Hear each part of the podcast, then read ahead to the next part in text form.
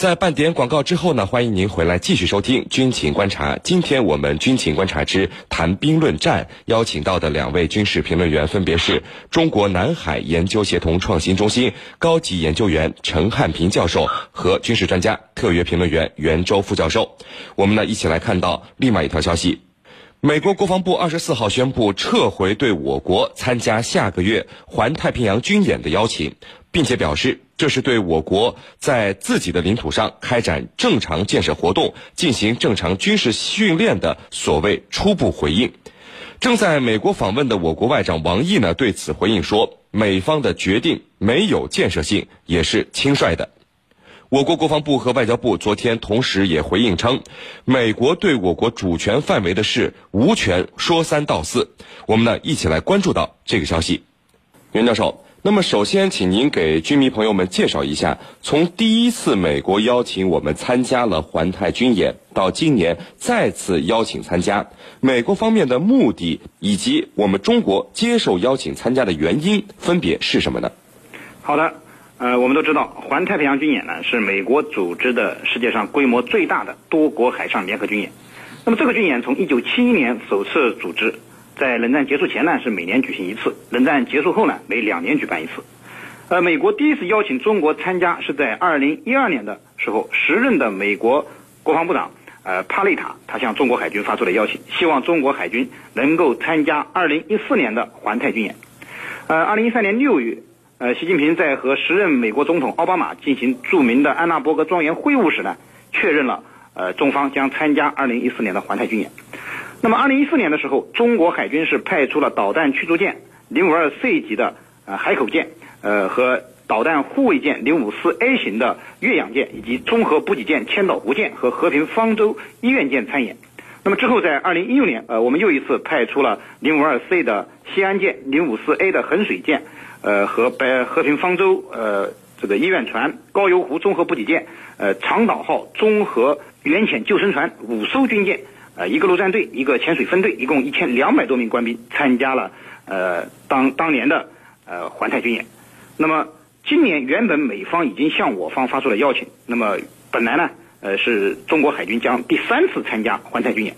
那么美方邀请中国参加环太军演，以及我们接受美方的邀请呢，两国都有一个共同的目的，就是加强两国之间的军事交流，增进军事互信，并以此为契机，促进两国关系的健康发展。对于中国参加环太军演的意义，那么美国的前任国防部副部长卡特曾经说过，说，呃，中国参加这个军演呢，可以寻求加强中美两军之间的关系，以适应和符合我们不断加强的政治和经济关系。那么他这句话可以说一语中的，呃，中国参加环太军演并不是一件简单的军事问题，它更涉及到中美两国的政治、经济和军事等多重因素的。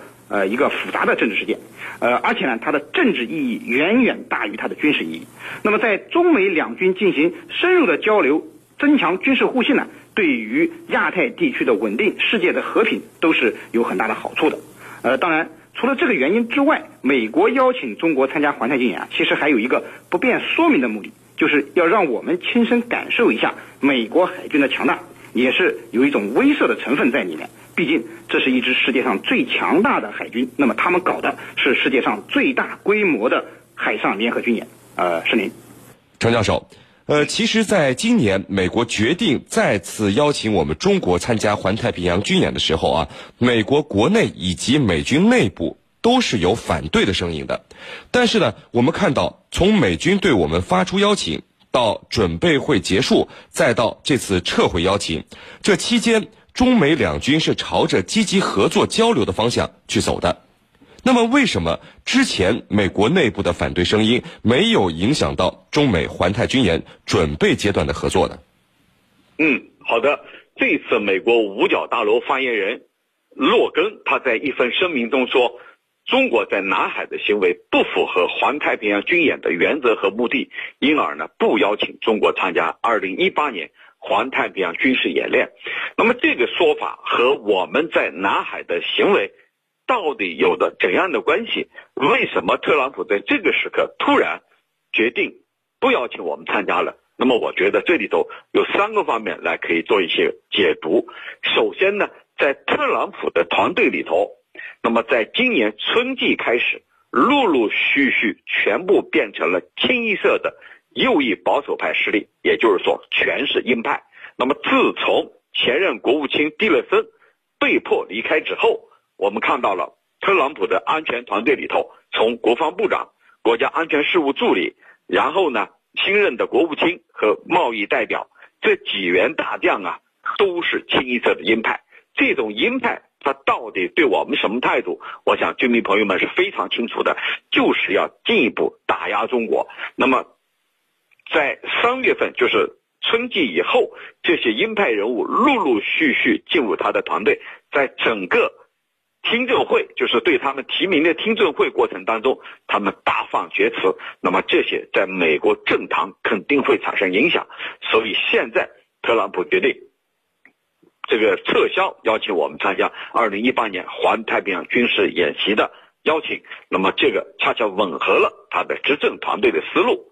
第二个，我们看到特朗普向来不按套路出牌，而且呢，这一次五角大楼甚至呢还没有按照基本的外交礼仪来处理，是一种非常傲慢的态度，取消了这个邀请。那么这样的做法，我们可以联想到。呃，几周之前，当我们这个国家交通运输部门要求一些国外航空公司规范我们台湾地区、呃香港地区、澳门地区的一些名称的时候，这个美国的反应居然是这是一种胡说八道。那么从这里我们可以看出来，根本就不顾基本的外交礼仪，这也是特朗普不按套路出牌的一个最新的体现。那么昨天。他取消了这个跟金正恩会晤，也就是说，给我们再次看到了特朗普的这种行事的风格，完全是一个商人。第三呢，就是说，凡是奥巴马任内所做的决定，特朗普呢一般他都要推翻。我们知道，在这个奥巴马政府时期，奥巴马有一系列的决定，这些决定呢。在特朗普看来是非常不受欢迎、非常不受待见的。那么这些决定在特朗普任内陆陆续续的被推翻。我们看到了这个呃跨太平洋伙伴关系协定 TPP，第二天就推翻。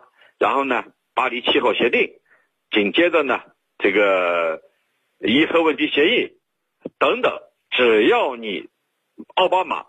费尽心机打造的东西，到我的任内，我都要推翻。那么，以体现我跟奥巴马政府是完全不一样的。我代表的是共和党，所以从这里看到啊，这一次从当初要求我们到现在取消，从这三个方面来看，一点都不让人感到意外。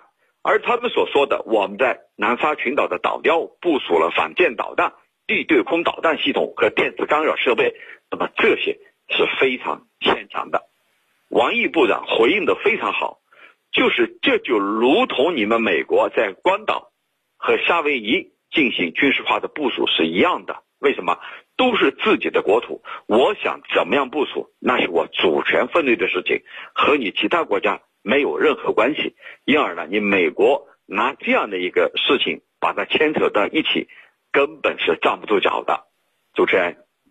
袁教授，那么有分析认为，美国组织的环太军演这几年啊，规模是越来越大，演习的科目也是越来越广泛，参与国家也越来越多，已经成为美国所谓的在海上领导世界的一个重大的标志了。那么，我们参与与否，是不是真的不重要呢？您怎么看？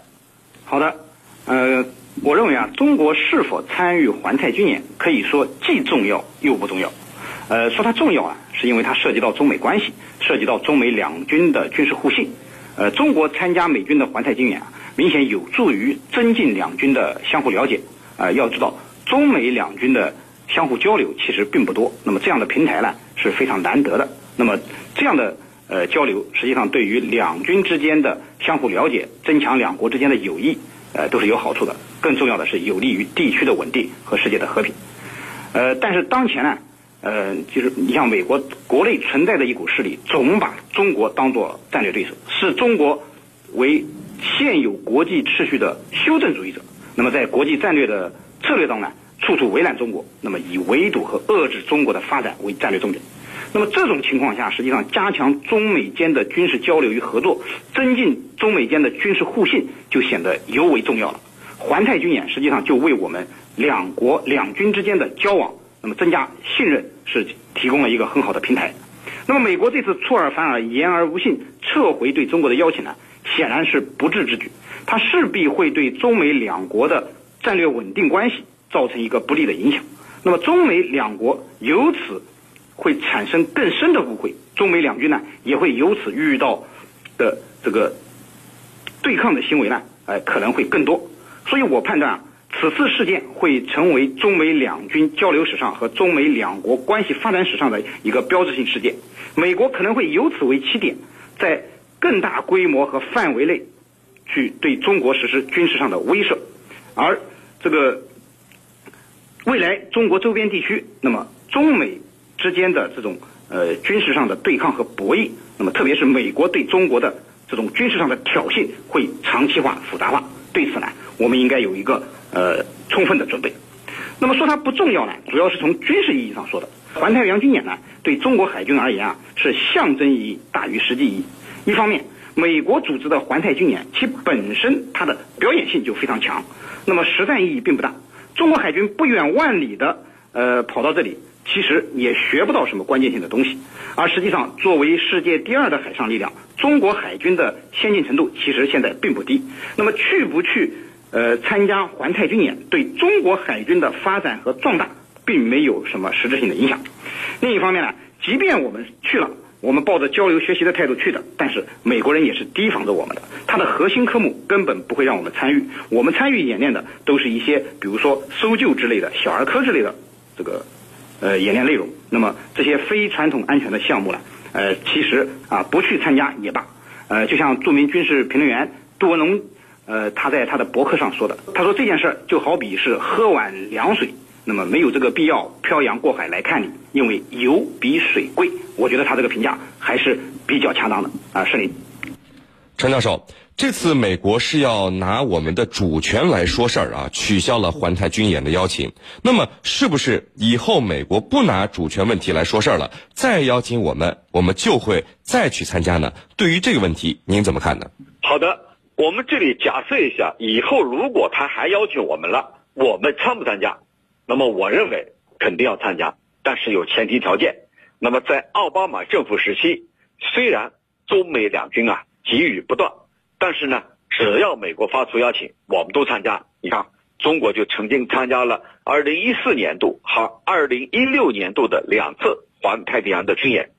那么奥巴马政府他给的理由呢是比较充分的。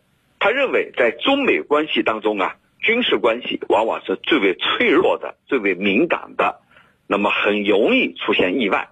如果美国邀请中国参加环太平洋军演，一定程度上它有助于两军啊增强互信，那么双方呢进行友好的交流，避免海上发生意外。那么，假如今后美国方面不拿主权说事儿，仍然要求我们参加。我认为当然会参加，这是出于增强两军互信、避免海上发生意外这方面来说的。那么其次呢，环太平洋军演它始于一九七一年，它是国际上迄今为止规模最大的、有多国参与的海上联合军演。那么最开始的目的，美国认为是要对付苏联，但是苏联解体以后。现在改为两年一次，那么重点在于保障太平洋沿岸国家海上通道的安全，以及在海上进行联合防海盗。而我们呢，正在推进我们的海洋强国的建设，我们又是一个太平洋的国家，我们肯定要参加这样的活动，只要他邀请。那么最后呢，一个最后一个因素呢，我们展示给世界的，我们是一个负责任的大国。乐意跟所有的国家打造命运共同体，我们不是那种见风使舵、说变就变的国家。参加这样的活动，也能体现出我们的大度，而这种大度呢，只有我们中国人才有。像有些国家，尽管它的国力很强大，那种见风使舵、说变就变的做法，不是一个正常国家应该有的。主持人。好的，非常感谢我们的两位军事评论员为我们带来的精彩解读，谢谢两位。深入军情一线，直击世界风云，军情观察。好的，接下来呢，进入到网友谈兵环节，看看我们的军迷朋友们在网上都给我们的评论员们提出了哪些问题。大家可以在各大手机应用市场下载大蓝鲸 APP，在大蓝鲸社区是您的朋友圈里来提出您的问题。陈教授，我们看有居民朋友问说，美国宣布取消这个美国总统和朝鲜最高领导人的会晤，为什么美国总统还给对方写了一封信呢？陈教授，您怎么看特朗普给金正恩写信这件事儿呢？嗯，我想啊，我们居民朋友们都从自己的朋友圈里看到了特朗普的这封信的中译本，就是翻成中文的一个呃版本。那么，为什么特朗普写这封信？我觉得含义很深。那么有哪几个方面呢？首先，特朗普要通过这封信向世人表明，不是我要谈的，是你朝鲜方面主动提出来的，把等于这个做法等于让朝鲜陷入一个非常尴尬的境地啊。那么朝鲜就很没有面子，我提出来谈判，你突然答应又不答应，答应又答应又取消，那么等于把别人耍了一把。所以呢，这里头它主要是凸显，不是我要谈的，是朝鲜要谈的。那么。第二个含义呢，就是特朗普本来没有跟自己的团队进行商量，就独自答应了。后来通过很多事情的发展，那么加上他内部的撤走，他也明白了不能擅自做出决定。那么正好朝韩之间的这种口水战，朝美之间的这种分歧，让他找到了一个借口啊，干脆取消。那么第三个因素呢，我觉得还是在于。对金正恩施压，你看他的信里头并没有把话说死，并没有说永远不谈，而是说等待机会。那么就是说施压，这吻合于特朗普一个商人的个性，就是说利益要至上，要满足达到我的心理诉求，达到我的利益标准，我才可能答应。所以呢，我觉得这里头还是政治跟外交的伎俩在作祟。主持人。好的，非常感谢中国南海研究协同创新中心高级研究员陈汉平教授为我们带来的精彩解读，谢谢陈教授。不客气，主持人，大家再见。纵论天下军情，解析兵道玄机，军情观察。观察。好的，因为时间的关系呢，今天的军情观察到这里就结束了。是您代表编辑赵晨，感谢您的收听，我们明天见。弘扬。